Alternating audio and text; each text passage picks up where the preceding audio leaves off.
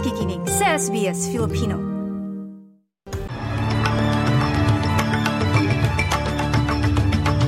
Salamat Maridel sa ulo ng mga balita ngayong biyernes. Bilang ng mga maapektuhan ng pagtaas ng buwis sa superannuation mas marami kaysa inaasahan ayon sa oposisyon.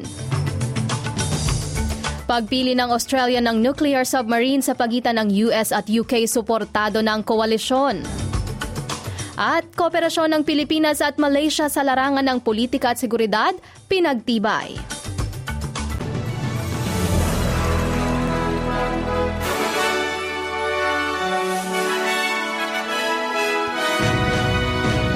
Sa detalye ng mga balita, higit limang daang libong mamamayan ang mapupwersang magbayad ng mas malaking tax sa superannuation ayon sa ilang ulat ng media. Sa unang tansya ng Treasury officials, nasa 80,000 lamang ang maapektuhan ng tax increase. Pero naging sentro ito ng debate sa parlamento dahil mas marami umano ang tinatayang bilang ng pamahalaan. Sinabi ni Opposition Leader Peter Dutton sa Channel 9 na maari ding makaapekto sa ibang mga mamamayan ang polisa sa hinaharap.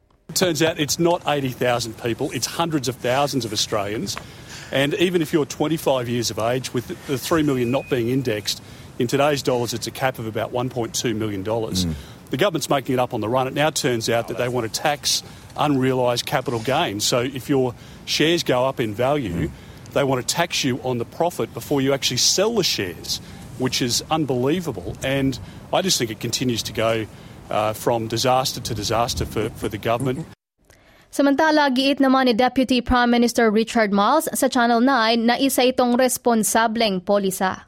Uh, it only affects people if you've got $3 million in your superannuation fund. That's about 0.5% of superannuants. So 99.5% of people are unaffected. It doesn't come into play until after the next election. But at the end of the day, we've got to make the system sustainable. We inherited a budget from uh, Peter and his crew, which was a trillion dollars in debt, and there's nothing to show for it. And we need to be responsible. Sa ibang balita, sinabi ni Opposition Leader Peter Dutton na susuportahan ng koalisyon ang Albanese government sa pagpili ng nuclear submarine sa ilalim ng AUKUS agreement. Inaasahang babiyahe si Prime Minister Anthony Albanese patungong Washington ngayong buwan para i-anunsyo kasama si US President Joe Biden at UK Prime Minister Rishi Sunak kung aling submarine ang kukunin ng Australia sa ilalim ng AUKUS Security Pact.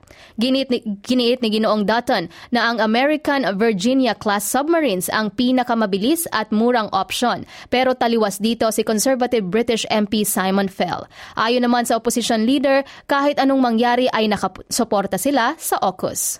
The first priority for our country is to defend our people and to make decisions uh, in with that in mind. Uh, we will support whatever decision that the government makes. Uh, if they decide to go with the Brits, if they decide to go with co-design, if they decide to go with the American uh, Virginia class, uh, we will support that decision because we want the uh, acquisition as quickly as possible. Samantala, tuloy ang pangbabatikos ng federal opposition sa pamahalaan dahil sa kanilang pagmamahala sa buwis at pagtaas ng presyo ng bilihin at pamumuhay para sa mga mamamayan ng Australia. Plano ng pamahalaan ay sa batas ang mas mataas na concession tax rate na 30% sa mga may superannuation balances na higit 3 milyong dolyar. Ayon kay Finance Minister Katie Gallagher, ang kikitain ng pamahalaan na bilyong halaga mula sa bagong kautusan ay makakatulong para mabawasan ang pressure ng federal budget. Pero kini-question naman ito ni opposition leader Peter Dutton na hakbang sa gobyerno.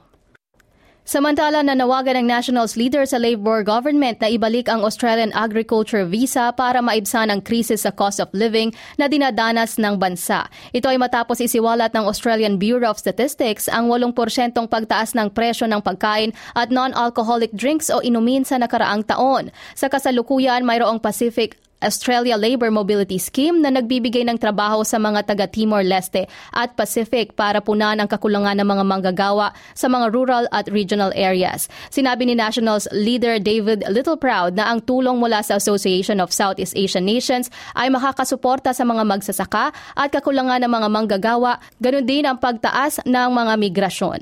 The Albanese government needs to admit they've got it wrong, that they need to bring in ASEAN workers to fill the void to fill those 172,000 vacancies. And if they don't, then Australians will continue to pay more. Uh, and what we want to see is the reintroduction of the ag visa with the pathway to permanent residency, giving those possibilities of bringing in the next generation of migrants to regional rural Australia, to grow regional rural Australia as it was built previously by migration.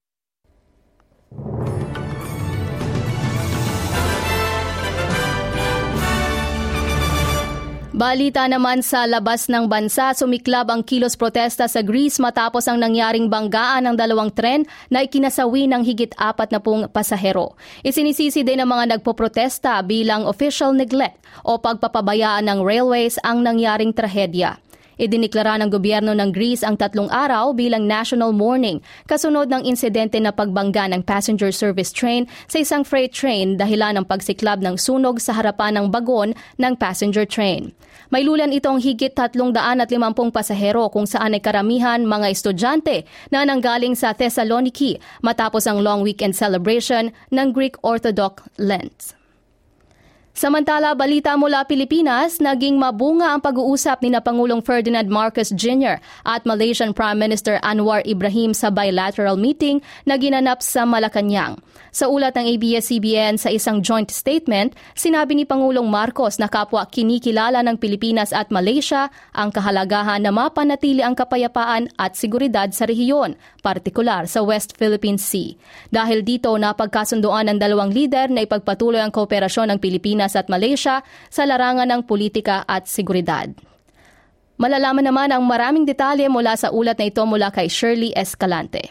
Samantala, magdadagdag ang SBS Audio ng apat na bagong lengguwahe sa kanilang broadcast. Ipakikilala ang wikang Bislama na ginagamit na wika sa Vanuatu, ganun din ang wikang Malay, Oromo na ginagamit naman sa Ethiopia at malaking bahagi ng East Africa, ganun din ang Tetum na ginagamit sa Timor-Leste at West Timor.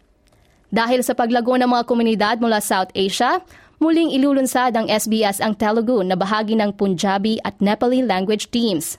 Ilulunsad rin ng isang English language podcast para sa mga nakababatang tagapakinig mula South Asian community na layuning tulungan gabayan sila sa kanilang araw-araw na pamumuhay sa Australia. Magkakaroon din ang SBS ng mga content gamit ang indigenous languages para matulungang ipreserba ang mga katutubong wika.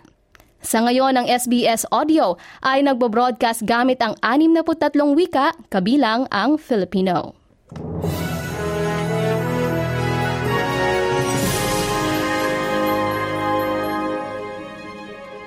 Balitang sports naman tayo, isang inspirasyon para sa mga manlalaro ng Pilipinas ang pagbisita sa bansa ng trophy na mapapalanu- mapapanalunan ng mga magkakampiyon sa FIFA Women's World Cup.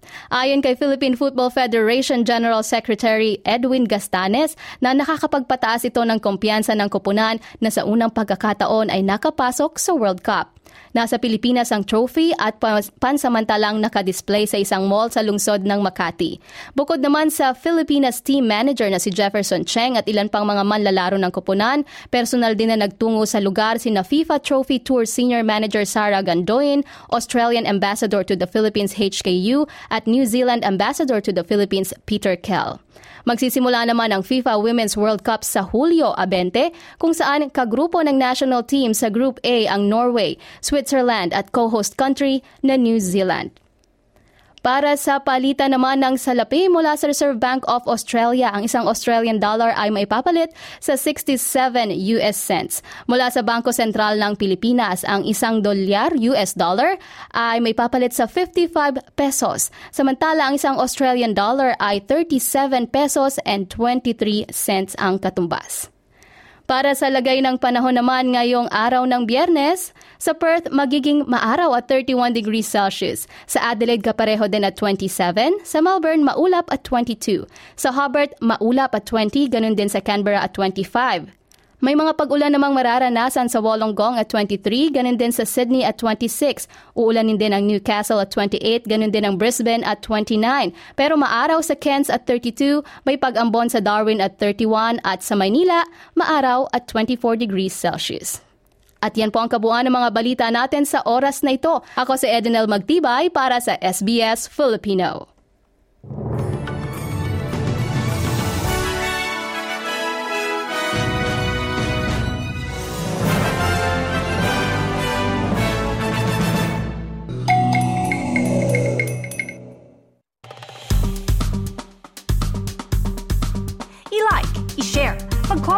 Sundan ang SBS Filipino sa Facebook.